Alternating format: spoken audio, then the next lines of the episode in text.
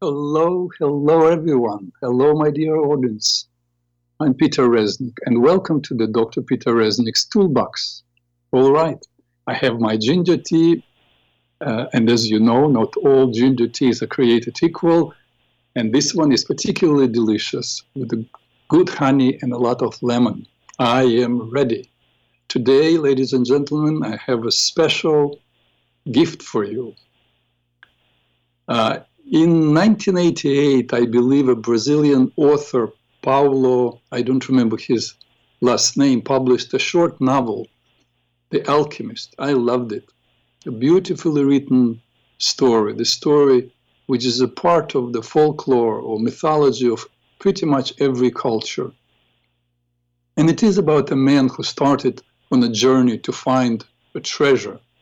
And of course, he travels all over the world only to find out at the end that the treasure was hidden in his own backyard.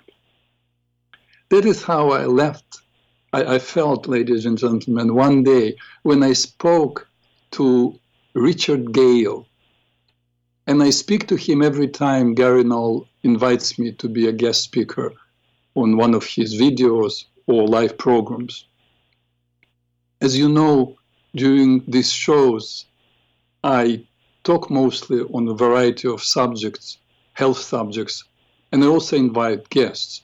I had Dean Ornish here, Wim Hof, Dr. Joel Wallach, Dr. Pam Popper, and I'm always on the outlook for interesting people.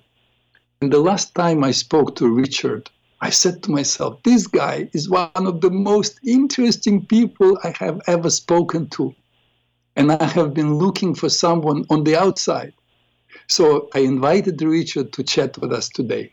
Ladies and gentlemen, let me introduce Richard Gale to you. Richard is an executive producer of the Progressive Radio Network in Manhattan of the Gary Null's program.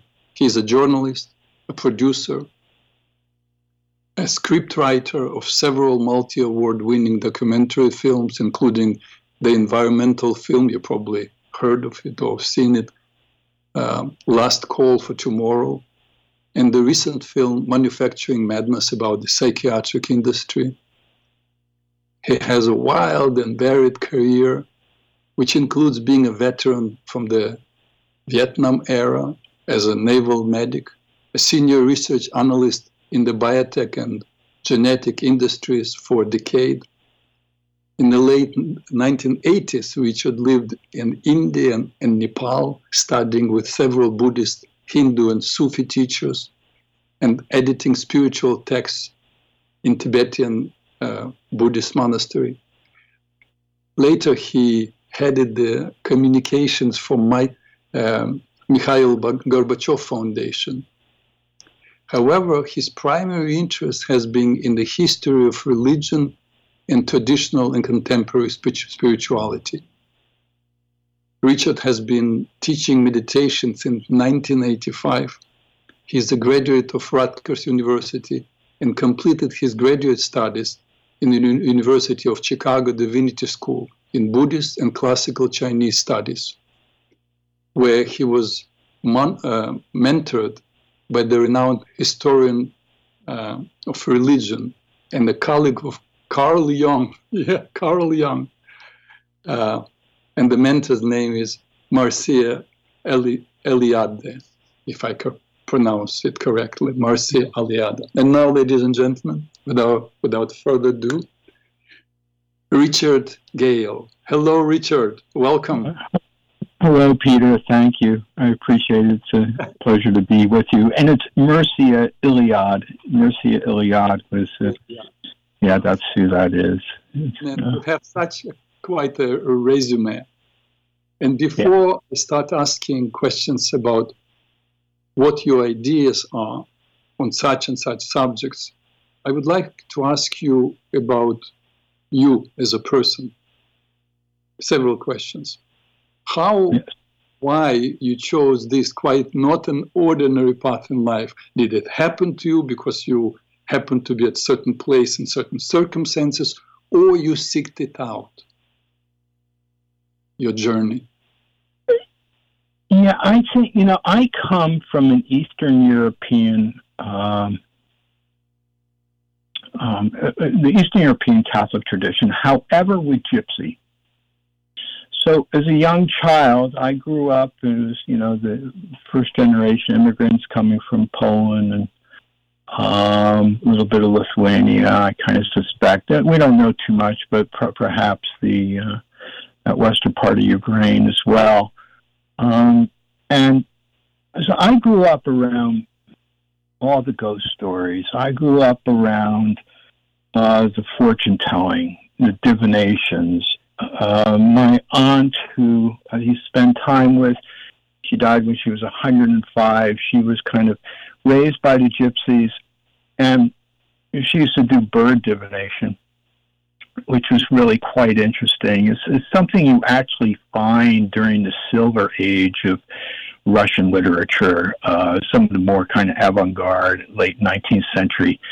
Um, uh, these mystical literary figures like uh, and uh, Ivanov, uh, this this bird language that comes out of Persia, where you can look at the movements of the birds and you can divine omens for the day by bird movements. And I, and she would do that. She, I, I used to watch her first thing in the morning when I was a kid. So I was introduced, let's say, into the paranormal at a very, very early age. And so I, I always had kind of uh, just a fascination with it. And I always felt a little bit out of place in American civilization. I think I don't think I when when I first moved to India, and that was to uh, to be the director of a social service edu- uh, education and medical project in a horrible, terrible slum in New Delhi. Everybody was living in this middle-aged 14th century graveyard where there just happened to be a lot of famous tombs of saints in this graveyard. And uh, I was serving the people and the lepers there and directing this project. But I felt more home when I was in Asia than I ever have, I think, in uh, in the United States. So I always had that attraction. That probably what led me into, you know, was a teenager and, and getting started in yoga when I was 16 and starting meditation very young and early. So uh, it was just kind of this calling, if you want to call it uh, past life or whatever. Who knows? Some kind of a karmic connection. But I did. That's uh, I just kind of always stuck with that. Now, before I still before I start asking my questions, what is it that you would like us to know about you as a person before we start talking about the issues? Is there something you want to share about yourself?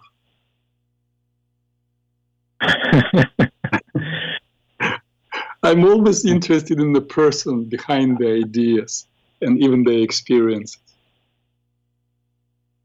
I sometimes I feel some of the greatest work people can do is behind the scenes rather than to be in the forefront.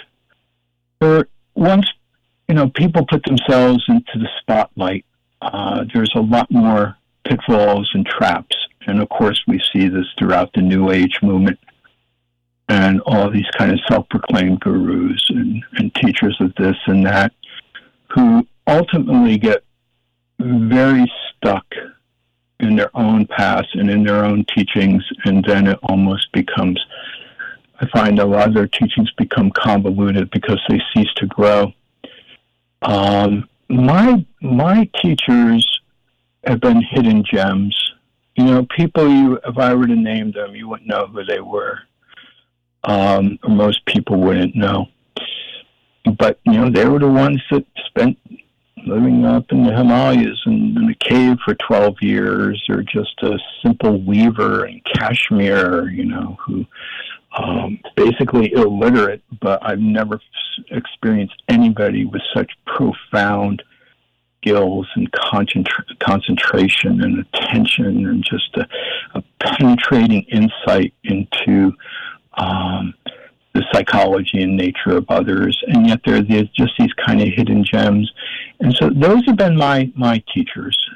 Um, not not any of the big you know popular teachers, although they certainly have contributed a lot to um, providing a lot of insight and wisdom and motivating people and getting people started on the path. But when you really want to start to dive deeply into the nature of your mind and consciousness, you need to be very guided.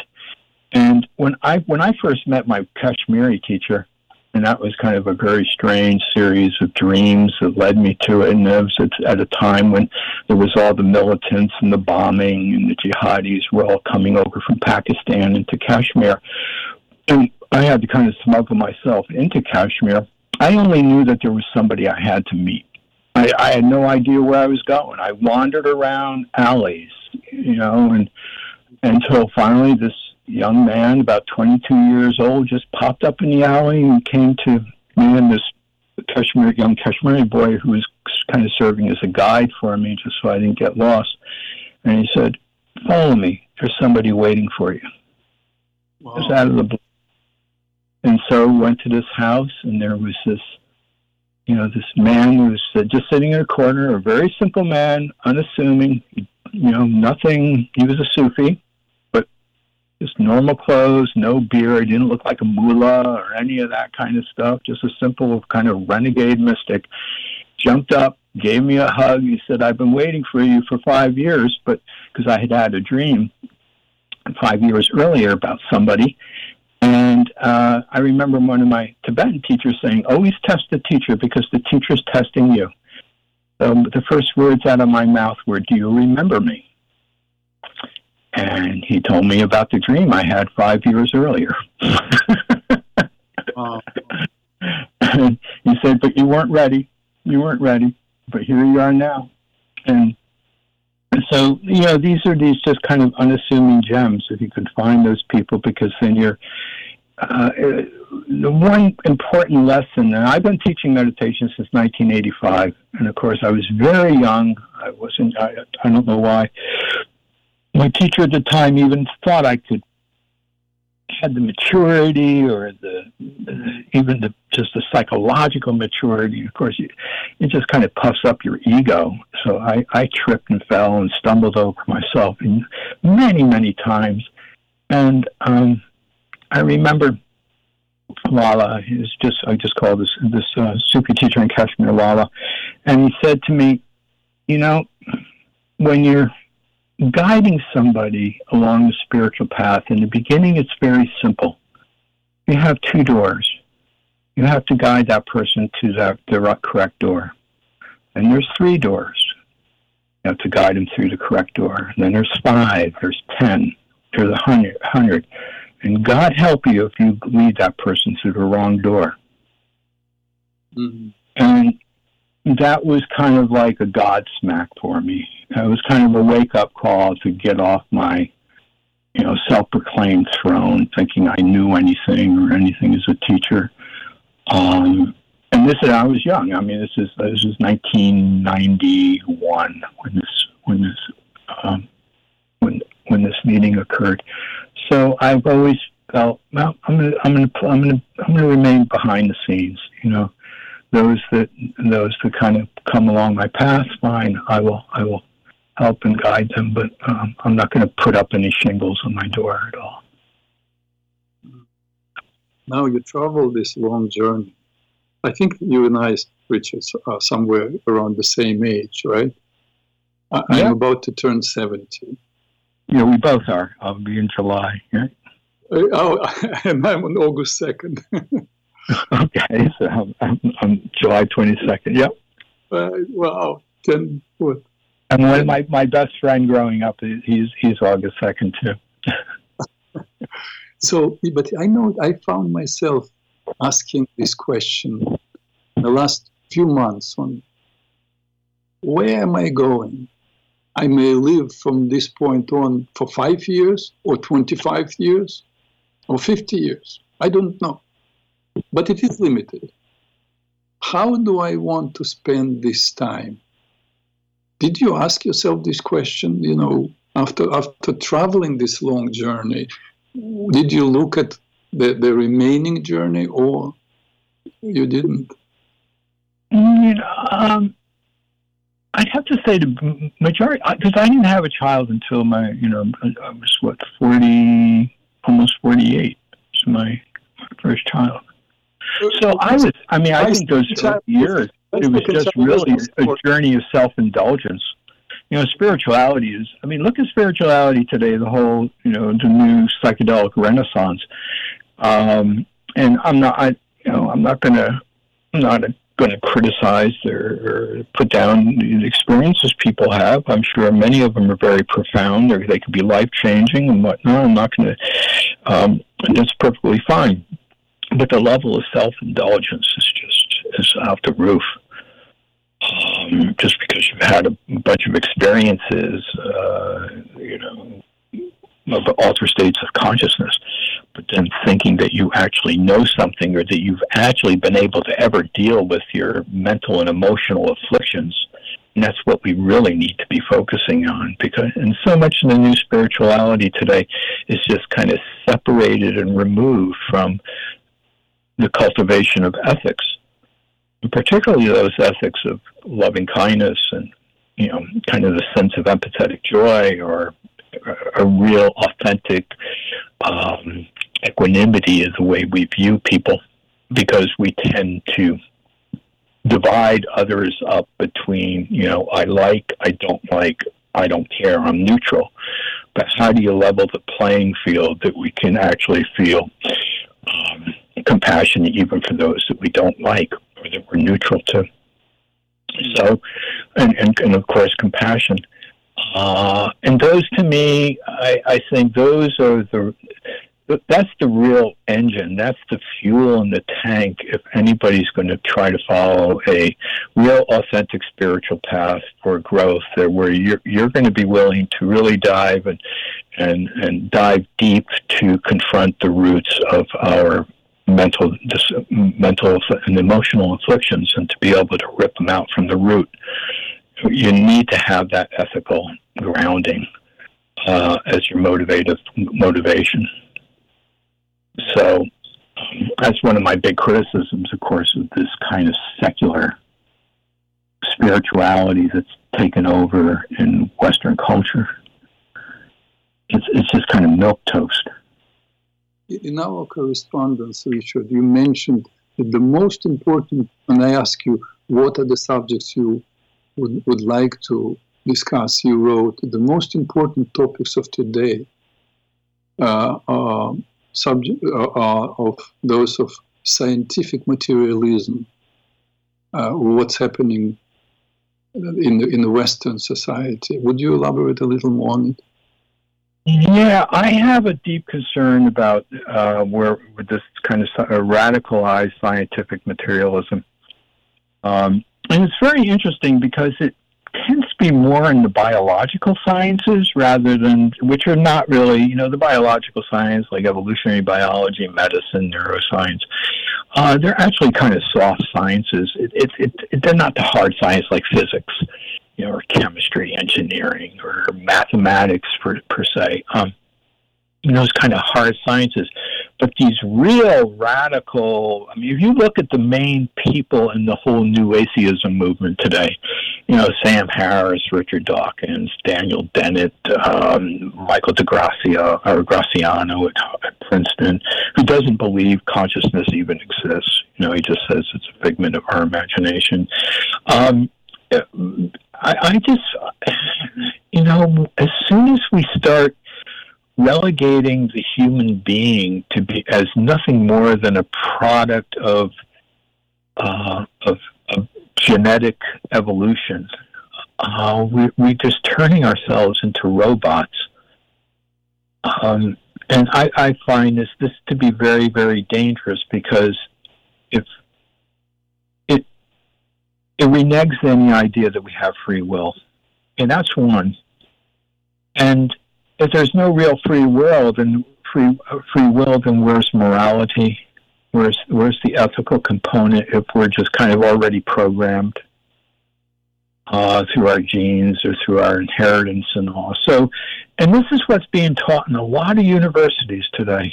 A lot of universities, the the skeptic organizations like the Center for Inquiry and the Skeptic Society, they've really infiltrated the universities today. So I see even freshmen, there's some of the required courses they'll have like you have to take a course in critical thinking. And they start right off, you know, religion is is just bogus. Um, all the you know the, the people who deny climate change, you know, they're crazies. Uh, um, all this like homeopathy or acupuncture, alternative medicine. It's all just hokum. Uh, this is what kids are, the freshmen are being taught when they take this course. My, and I know this for a fact, because my daughter had to take a, a course like this just to, to fulfill a requirement. Um, so I think there's something very dangerous in this movement uh, because it's just a new form of idolatry. And of course, we can idolize, and I mean, we can idolize anything, right? I mean, anything we can we can brainwash ourselves into believing anything. So when you have people like you know Anthony Fauci saying, you know, if you criticize me, you're criticizing science. I mean, that's that's the height of hubris idolatry. Uh, and of course, this goes back really to Sir Thomas Huxley in the middle of the 19th century when he was a raving atheist, but he wanted to establish the church scientific. Uh, there would be a church of science that would replace all religion. And, you know, that was, of course, uh, Aldous Huxley's grandfather. Interesting enough, Aldous Huxley's um, Aldous Huxley's uh, was a brother, Julian. He was one of the main proponents of eugenics in the early part of the uh, 20th century. Mm-hmm so this is it, it can this kind of a materialistic reductionist or naive realism uh, can have be utterly catastrophic. And of course, you see that these are the same kind of people that believe in transhumanism and you know the artificial intelligence and all this stuff that's going on. Uh, it, it's completely contradictory. It's diametrically opposed to what every religious at the spirit religious uh, religion at the spiritual level has ever said, where mind and consciousness are primary over matter. And if you look at read any of the, you know, I, am not that well versed in, in Jewish um, uh, mysticism, but yeah, you know, I've read uh, uh, Isaac, um, what's his name, uh, Abraham Abulafia, and I've read uh, Sabbatai Tzvi and Martin Buber, um, different different Jewish mystics, uh, the Sefer HaBahir, and yes, you find there there is that the the mind or consciousness is primary to matter, and whereas we are being told through evolution that the brain is primary. Everything's the brain. The more you go to um, the government's, uh, the National Institute of Mental Health, increasingly you find more and more mental health conditions as a brain listed as a brain disorder.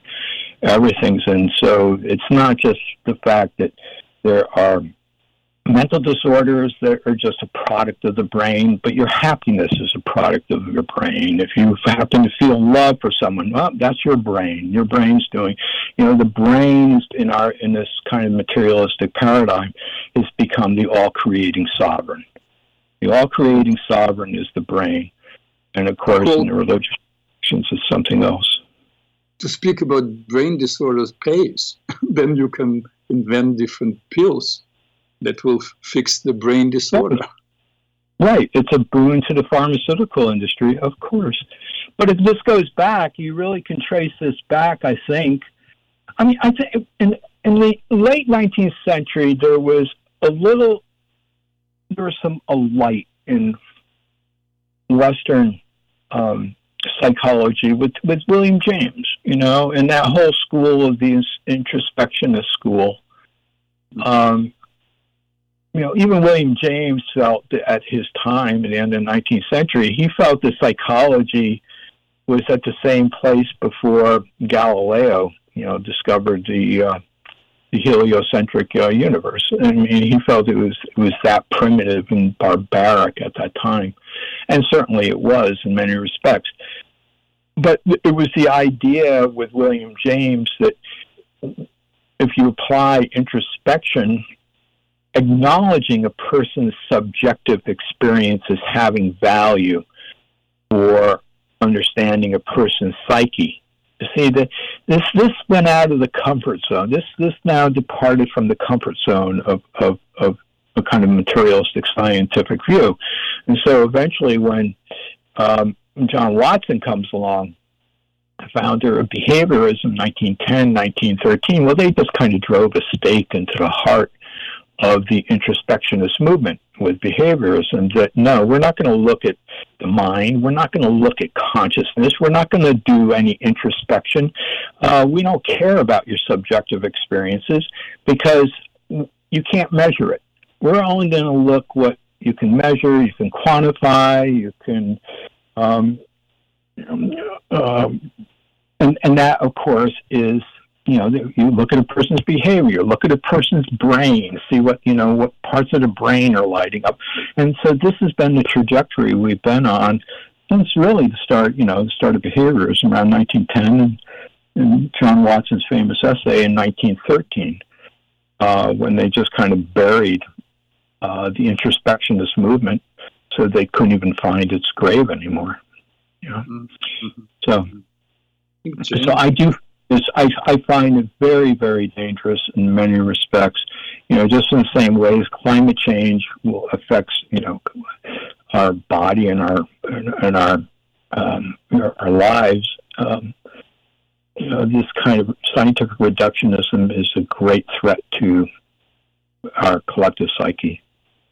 It's interesting how they actually uh, hijack the word science and then they uh, use the word science versus religion, for example, where the word sound, science literally mean, comes from Latin sense, which means uh, knowledge. And knowledge, by definition, is understanding gained through experience. So any understanding that you get gained through experience, whether it's understanding of God or infinite or your feelings, that's science. But now it's as I, as you said, everything is reduced to if you can measure it, it it's real. But that goes back, I, I believe, all the way to Rene Descartes in 17th century, right? When William yeah. Harvey discovered that the, the heart is a pump. That's all yeah. it is. Yes, I, I, I think that's true. I think it's true. I mean, especially in this in the in the in the, the life sciences, uh, I was, I think, remember one of my classes I gave, I kind of used the example. You know, it's it's kind of like uh, the brain scientists today and these people trying to seek, trying to find consciousness or having a definition of the mind. What are about 150 different definitions of consciousness now? Um, it, it's kind of like trying to. I, I use the example. It's like trying to study the sunrise but facing west. You know, you only see reflections of the rising sun. You know, the sky, the blue, the dark sky turns blue. There's the coloring in the clouds. So you you see displays, you see reflections, you see correlations, but you're not looking at the sunrise. And that's what we do in meditation, in particular, and what William James was trying to do, and, and the others in that group, like Titchener at, at Cornell and Wilhelm Wundt and Leipzig, you know, people that were part of that introspectionist movement. Um, it was the idea let's try to look at the mind and consciousness directly. Um, but we've been, you know, through behaviorism and neuroscience, it's these all these people are looking at the brain. They're just facing west. Um, they're not even. It's kind of funny that you know that they methodologically that they wouldn't even be looking at the very thing that they're trying to understand. They're just looking at correlations. And there's a lot, and the correlations, I mean, there, wonderful things have been discovered in science. There's been enormous things to be discovered about the brain and whatnot. But then you make a metaphysical leap of faith uh, once you say that, okay, uh, a certain part of the brain, you know, contains the the images and memories of your mom or your first pet dog or anything like that. You know, just this idea that this lump of protein, fat, water and electric currents can produce all these things that the brain does. And to just assume that it's all a product of the brain just seems quite silly to me. You know, and of course, this is the big debate is consciousness contained within us, or is it also, you know, without us, you know, outside of us as well?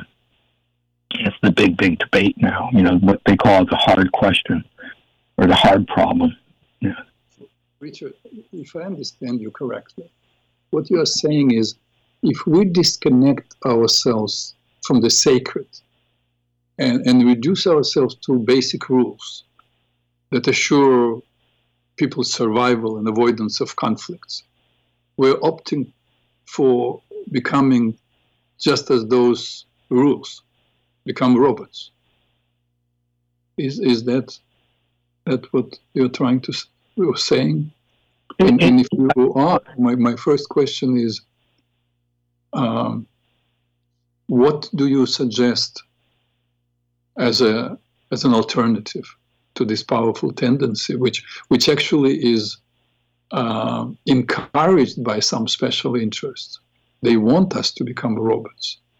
They want us to be re- reduced to do, don't, turn, left, turn right, say this pronoun, uh, say don't say this word, and so on, then you're a perfect citizen that can be manipulated. I think. What do you think?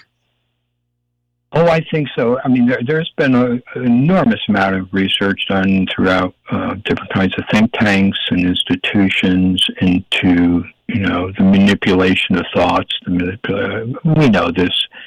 There's no secret behind this anymore. Uh, we know there's many, many ways to. I mean, just, just uh, look at what who, who's the the father of uh, the father of advertising. Who was, who was that? Who am I thinking? Yeah, Freud was it Freud's nephew or Freud's uh, relative? I, I don't uh, know. I don't know who was the father. Of, yeah, you know, he was he was the, he was the you know the father of modern advertising. He just knew how to manipulate people's uh, emotions and feelings. You know, like the whole idea of the uh, the whole view of a, a diamond is forever. I mean, you know, back in the end of the 19th century, early 20th century of the engagement ring. That was just a that was a complete advertising marketing scheme to create this image of the diamond forever. And and uh, he was uh, Bernays. It begins with a B. Edward Edward uh, Bernays. Uh, he was, yeah, this this whole idea. He was hired by the diamond industry, the De Beers, to create this mythology, and look at how we've all bought in and this idea of the engagement ring. It's just a ploy to sell more diamonds. Mm. Um, and there were, you know, presidential campaigns would hire him, and um, just to to manipulate the the emotions of of the audience and the population. And mm-hmm. we and we all and you know the mainstream media is doing that all the time to us. It's probably always been around with us, but I think it's just become kind of more egregious over the, over the decades. Um, and I think a lot of that's just that there's been this loss of, of the ethical component has just been lost because um, because we can make turn humans into being threats threats for anything. You know, that threat to threaten our safety or our way of life or whatever. I mean, look how how we we do that with you know enemies in China or you know how the way we portray Putin or Russia and all. I mean, I'm a Chinese scholar, and I don't have any great love for China by any means. Chinese is my second language, um, there are many, many things I don't like. In fact, so much so I forgot so much Chinese. However, you know, when I look at the Chinese um, websites uh, and news sites, 80%, over 80% of the Chinese feel that they have a lot of freedom. They're happy. They're happy. Okay, we can call them by any name and, you know, derogatory name you want to call Xi Jinping or the communist government. Uh, but if they're happy, if they're content, who, who's it, who are we to interfere with that? They have a, you know, China has its own cultural value system. It doesn't really overlap or, or really connect with, you know, the value system that we kind of um, inherited from Greece and, and, and Rome and, and Europe and, and, especially, I mean, and you have to say in Christianity. I mean, look, Christian. I mean, so much of our culture is really Christian based when you really consider it. Um, and I mean, God's been removed from it, but there's but there's still the the kind of uh, many of those kind of value system and all is still very Christian oriented. So, um, but who are we to to criticize or say, you know, that the Chinese aren't happy or you know they're under a dictatorship and we have to we have to become their enemy? This is silly and ridiculous. It really is. This let, let let cultures be what they are. Respect and honor them for what they are, and that's their own problem. You know, if that, if, if that, if, yeah, what?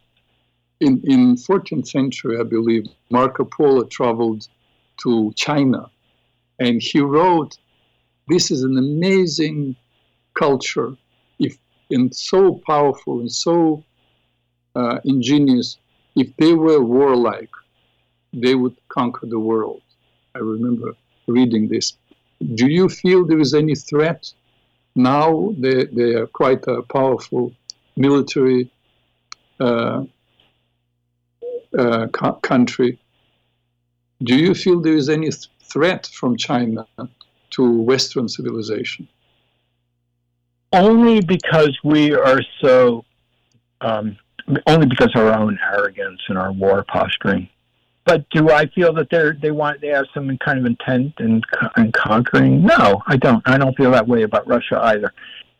Uh, at least um, neither one, and nor Iran. You know, they're.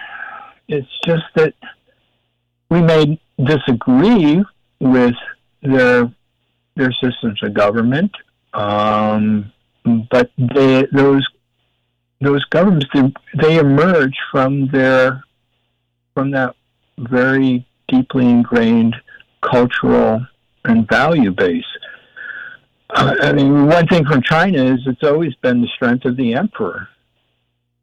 Um, I mean, there was never any democracy ever in the, you know, the three history of China. Um, there was no idea of democracy or even of a parliamentary system. It was it was only strong rulers. But yes, the it was the mandate of heaven. The emperor and Xi Jinping identifies himself very much as a Confucian emperor. In that kind of, but you know, you you have to do good for the people, and um, and that only by, by doing so will you can you legitimately heaven. Uh, I mean, Mao, of course, Mao Zedong uh, you know, was was kind of was a, was a, a huge exception to that because he, he basically embraced Stalinism.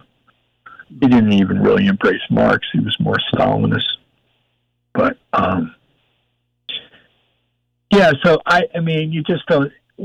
China was never, except under the Mongol rule, but China was never, never, ever an expansionist nation.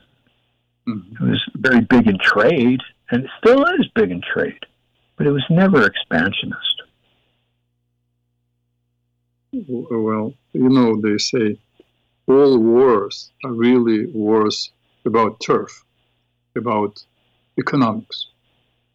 And for sure, China is looking for ways to expand, if not territorially, but economically, and to dominate the world. That's that's quite clear.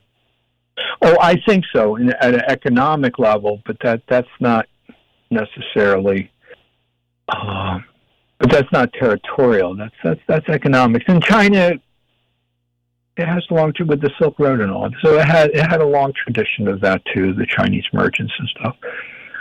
Um, you know, there was a time when China was actually kind of, they never really were big of a, much of a naval power, but there was a little period of time when they, they did have a kind of a naval power. Um, but that was, that was kind of short lasting. But throughout its history, the Chinese, they weren't, they weren't really expansionists. I mean, they had their border wars and their border fighting, like with the Tibetans and and um, the Mongols. But otherwise, they much kept to themselves. There was not much of a war between Chinese and Tibetans. Chinese just rolled in and took it over and killed and raped nuns right. and destroyed monasteries. Yep, and one of my teachers spent 18 years in a concentration camp. Mm. He was in a, he was a young monk, and you know, of course, uh, he was a young monk, and then he um, when the the Chinese invaded, uh, there were monks who decided to pick up arms. He was one of them, and they were the last groups way up in the mountains, up in the Kham region uh, which is like the kind of wild and woolly west of uh, in western Tibet, or excuse me, eastern Tibet. And uh, they were the group that he was in part of that group where the CIA was supposed to be uh, dropping off munitions and weapons to them, uh, parachuting them down. Never did. They the, the West and CIA completely betrayed the Tibetan guerrillas, and so they were all uh, captured and he spent uh, yeah 18 years in a Chinese labor camp. And very interesting, I know a couple of them. Um, when he came out and he first came to the West, I can't remember if it was Europe or America, but his first visit, he looked around and he said, You know, I had more inner happiness and peace while I was in the concentration camp than most of these Westerners I see free in their cities. Wow, wow. Yes. Tells you where peace is. It's always yeah. inside. Since we are on China, you know, uh, just as there were villains of the 20th century, such as Stalin, Hitler, Mao Zedong, Pol Pot, many others, there yeah. were heroes of 20th century, such as Mahatma Gandhi, I believe, Winston Churchill, Dr. Right. Martin Luther King, and I believe that among the heroes of 20th century, there were Mikhail Gorbachev and Ronald Reagan, because mm-hmm. uh, they changed the world. And I and you, I didn't didn't had no idea that you were involved with Gorbachev. If you don't mm-hmm. mind, would you a little bit tell us uh, about uh, what part you played in his foundation, what you did, and uh, if you met him personally, and so on? Yeah, so I, this was after I left the uh, after I had left uh, biotech. Well, I was with a genetics company, and that was a very unpleasant experience. I uh, that was my first-hand experience of just falsification of science, uh, just outright lies, corruption. Um, you know, just in order to get your stock, you know, your stock uh, stocks uh, higher on the stock market. I mean, outright lies, just made up BS that would get published as science in scientific papers. Um, and but I did know somebody who was connected with them, and they invited me. I was invited to um,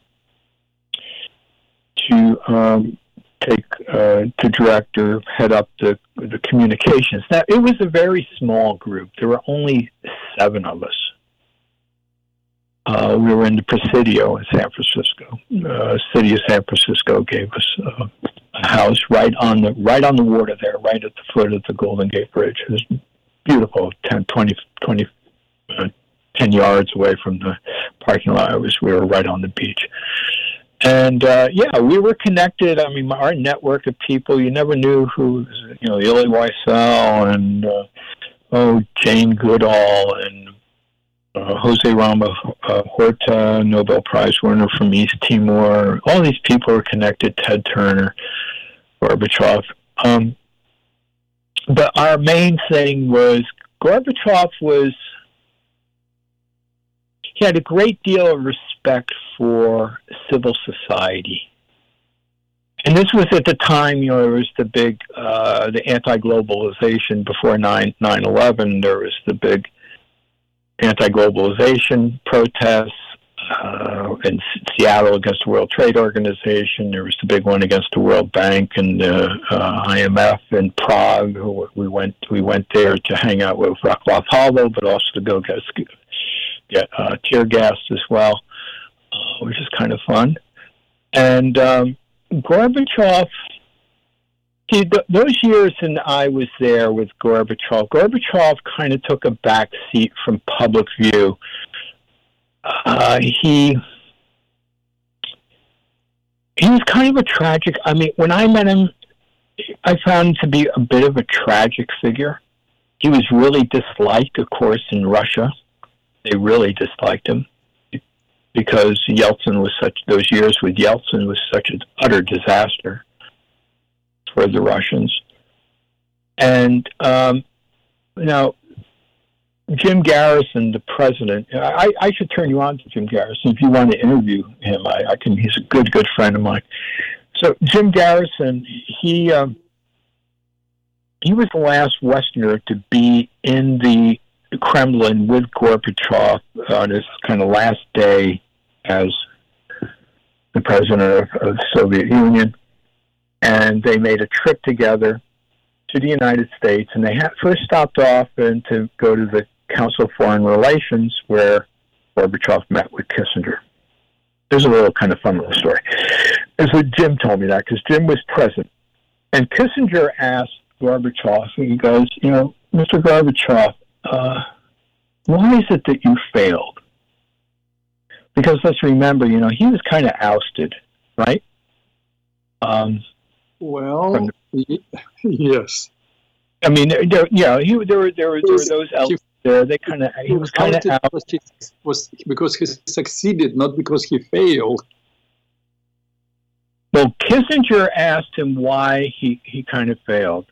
All right, to to be to to remain as as the president of the new Russia. Okay, referring to that.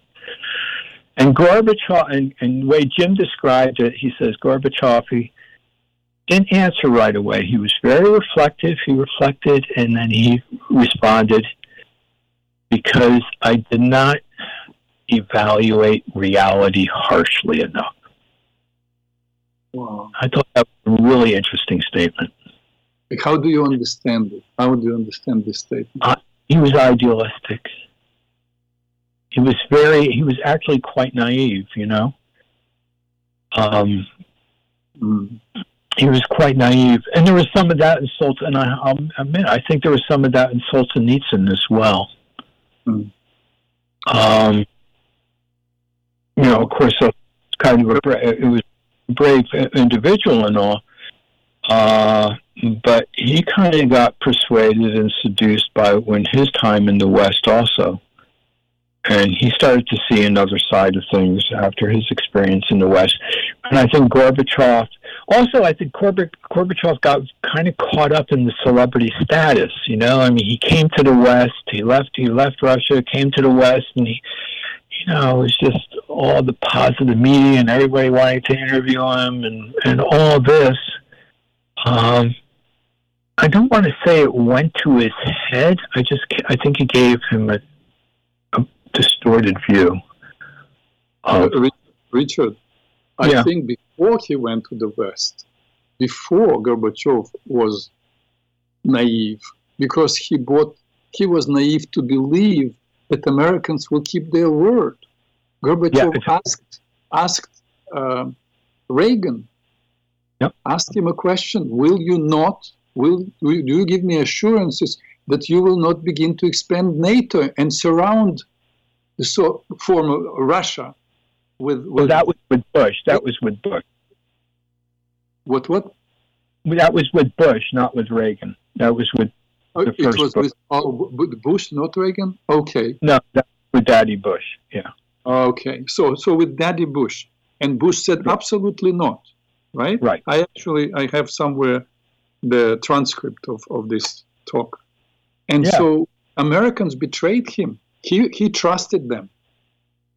He did. Yeah, and, and now they they hold it against Putin I'm not, by the way, I'm not a fan of Putin. He was a chief KGB. He was he's not a good guy, but he would be a terrible president if he would not try to put a stop of expansion of NATO and turn Ukraine as part of NATO. Right, right, and more important is the the long term. You can look at the Rand Corporation report on that was commissioned by the Department of Defense and the uh, intelligence agencies at the 19, or excuse me, 2018 or 2019. You can find, you can download it online.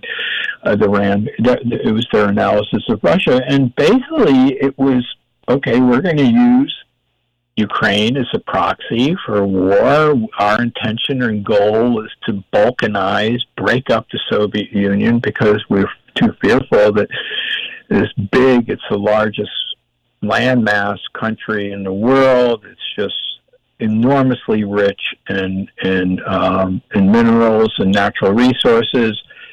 It's a country in which um, actually climate change in some ways benefits Russia, and Russia knows that. Putin has stated as much because we're, you're going to have longer growing seasons.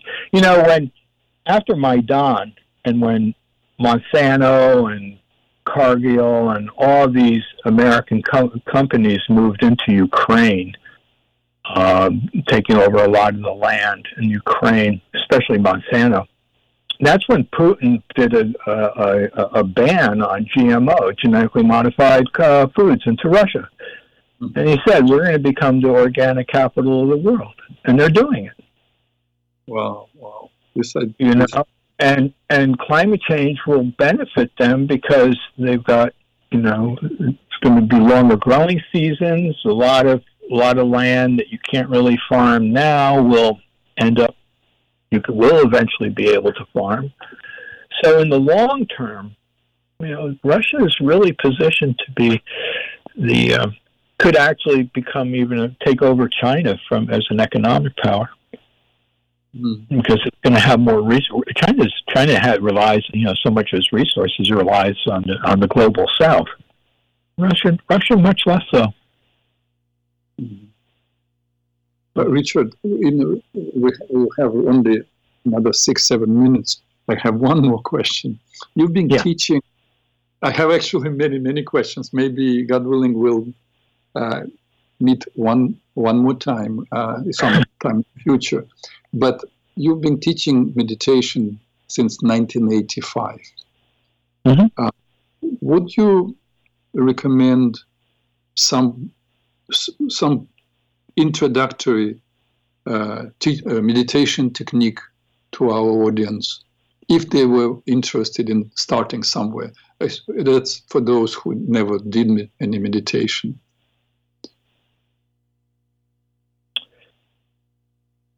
You know, um, well, the, right now the big craze is the mindfulness meditation movement.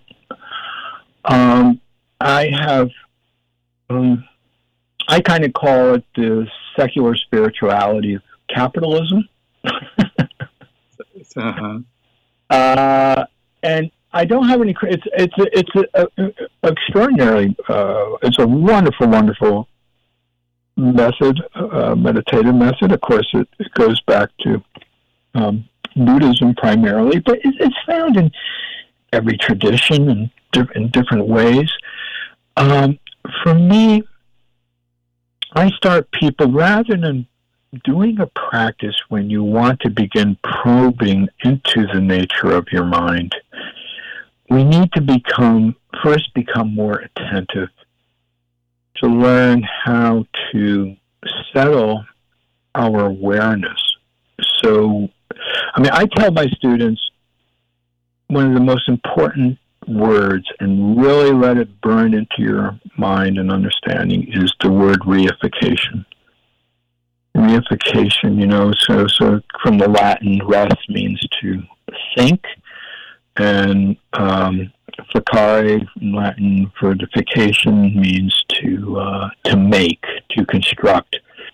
So it's thing making we, we take our thoughts, we take our memories, we take our images, we take our ideas, we by reifying them, we are assigning them some kind of a self existence, almost as an absolute that they don't have. They are simply appearances. They are nothing more than appearances. You know, anytime, I mean, people all probably have recognized that there are times when we can be kind of flooded or bombarded with some negative thoughts. And rather than reifying them, meaning that we take, we kind of latch on to them, we grasp them. It's kind of like, you know, a good description would be like the tentacle of an octopus. Well, it's just a fish, but once the the tentacle latches on, now it's my fish. I take ownership. So we take ownership of those memories. We take ownership of those thoughts and those images that actually then become, you know, the mental and emotional afflictions of rage, anger, fear, self doubt, clinging. You know, our emotions are always reactive to things that arise simply in this space of the mind. So the more and more we can learn to become just simply attentive as an observer to the movements of the mind, the comings and the goings of the activities of the mind, and separate our conscious awareness from them so that our awareness is just simply like a candle flame that is unflickering amidst the movements of the mind and the turmoil.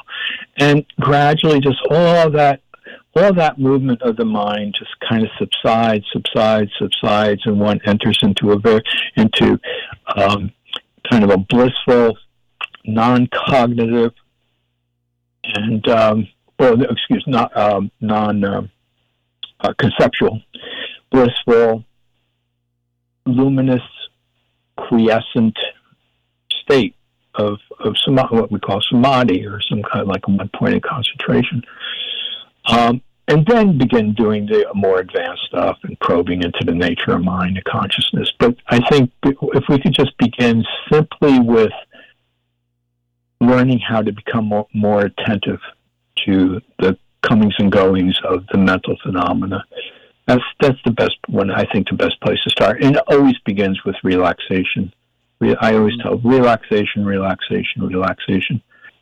It's almost like you're putting your body and you're putting your breath to sleep, but you're remaining just so luminous, lucid, clear, sharp in your awareness. And to be able to sustain and maintain that um, while you're in this very deep, relaxed state.